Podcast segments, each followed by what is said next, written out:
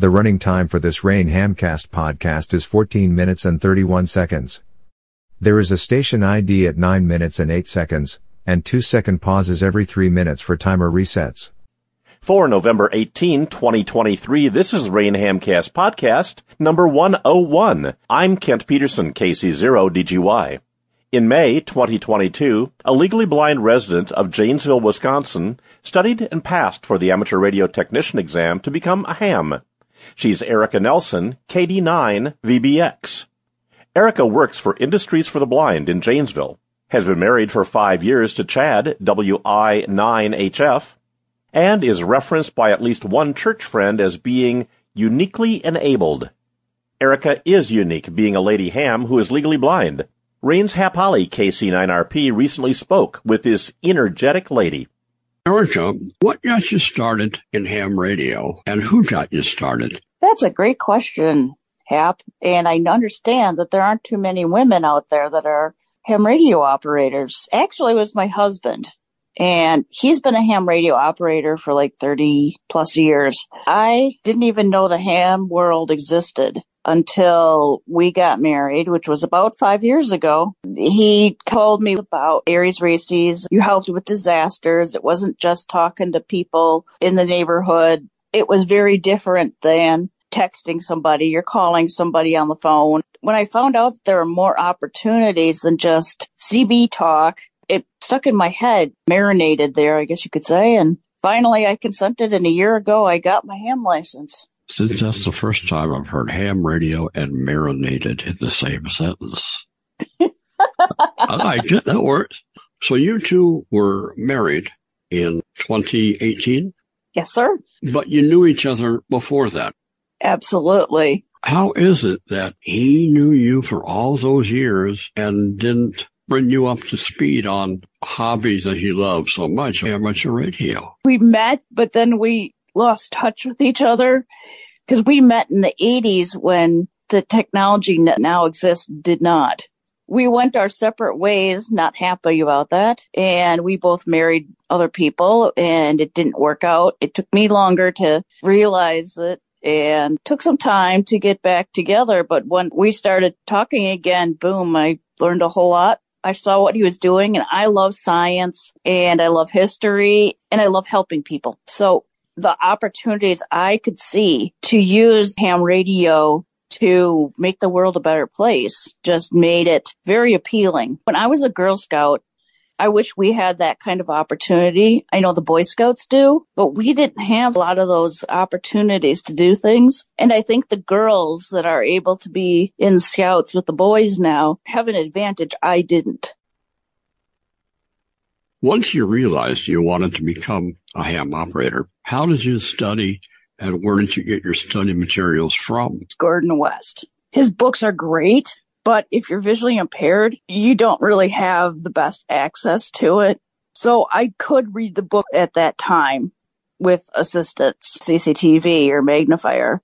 So I did read the technician book, and it's great. And I liked the CD that comes with it, but that wasn't enough. I needed something else. And so I searched on both BARD and on Bookshare, and I found the ARRL technician information, and that helped quite a bit. I think now there's probably more stuff on BARD, Braille, Audible Reading Download. That's what it is. It's through the National Library Service, and it can be on your computer. It can be on your phone. You can have things in Braille as well. So it's kind of like our Kindle to some extent, except it's free, I guess. Is that a good explanation? That's as good as any. I used Bookshare. I listened to it a lot. I took notes. And then later on, I used HamStudy, the app, which is pretty accessible, practicing for the tests.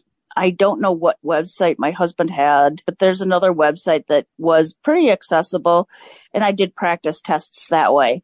Since I suck at technology in general, he had the computer read the questions, and I responded. I notice you haven't mentioned anything thus far about Handy Hams, that they're the ones that have been referred to through the years for access to ham materials in Braille or audio, what have you. Did you attempt to contact them? Yes, we did. and they might as well be incognito because they never made any kind of contact back. All the websites and links that we found to them were horrible. It seems like unless you wanted to go to their camp, which I don't have $500 or $600 lying around to do, it wasn't an option. Have you gotten help from local hams to help you with the study materials? Well, considering there's only one other lady in town that's a ham radio operator that I know of, that's pretty much, guys, the only option. They have been encouraging, but nobody came outright and said, hey, need any help learning how to use XYZ, or do you want to ride to a ham radio meeting?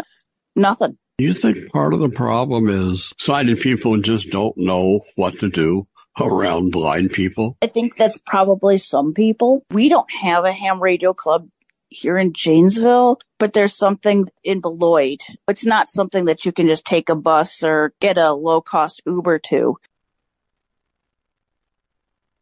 And it's kind of an inconvenience for people to come up here to get us and go back. And I think people like freedom as much as we do to schedule a time to pick somebody up and then have to communicate, well, I'm sick and I can't and this and that. I think for some people, it's just too much work.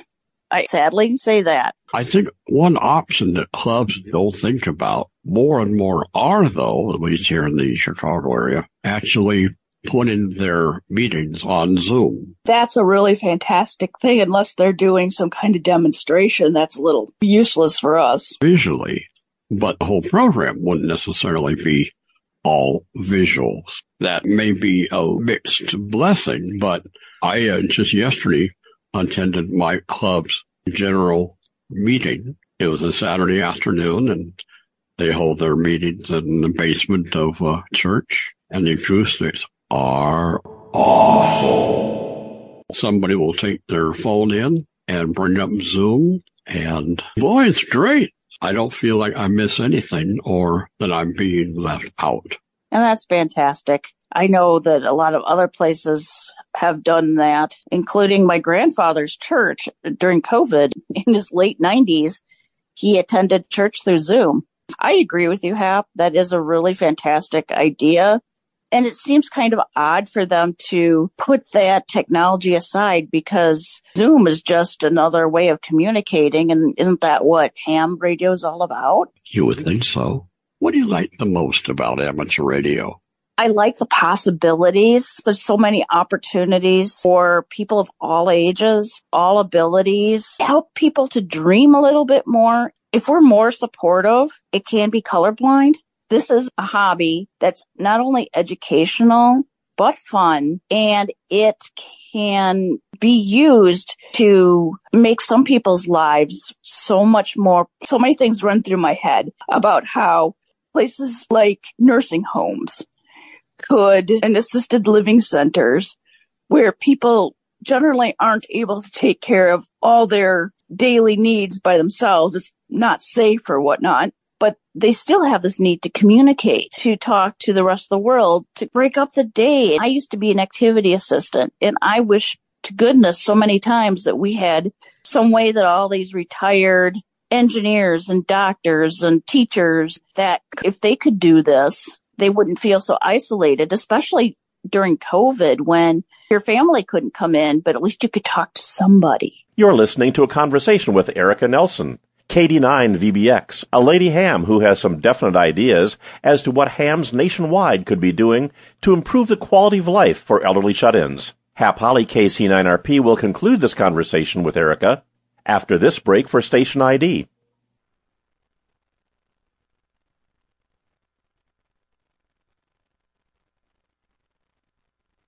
And there's so many schools that the kids could learn the science aspects of it and their communication skills and taking turns and socialization just through the ham radio. I mean, and it could stir those kids to be the next scientists, the next engineers, goodness knows what else. And all those kids that spend their time in after-school programs, some of those kids just can't sit still, and this would be something active that they can do. Not every kid has the opportunity to be a Boy Scout or to have a parent that shares their joy. This is a gift. This isn't something that should be, I guess I've got to, no, I'm on the passion bandwagon, but so many careers use these skills. I want people to dream big and be able to know that there's something out there for them. And there's so many women that can help facilitate this. What amazes me, I'm 72 and I'm retired. I don't live alone. Fortunately, I have a wonderful wife that's put up with me for 3,000 years. You know, that's a pretty good amount of time, you know. But seriously, ham radio is a great tool and a great way for someone who has limited access, get it out, going anywhere with or without a roommate, partner, spouse, that ham radio can provide such a nice option and connection and opportunity to meet people. And you don't even have to go into a bar or into a church. You know, that's one of the challenges of seniors. How do you meet people? If you're living by yourself and you don't drink, maybe you're not entirely all that religious, and your options are kind of limited. Plus, it's safer.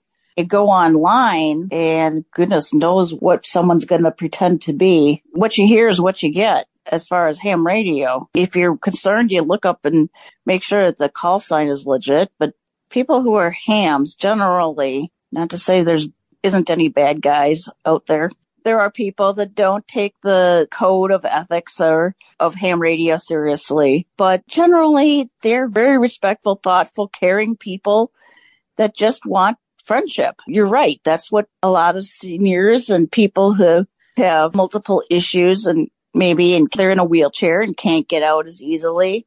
And you can learn so much from someone else just by chatting. Friday nights at 8:00, a bunch of us ladies connect in Milwaukee. I've learned recipes from them.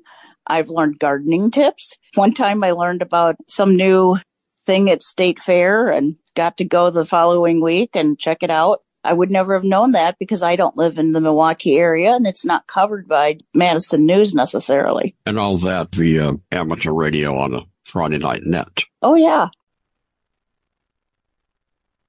I don't know why the ARRL isn't doing more of what we're talking about. You know, there are 10,000 people a day reaching the age of 70. I heard that the other day.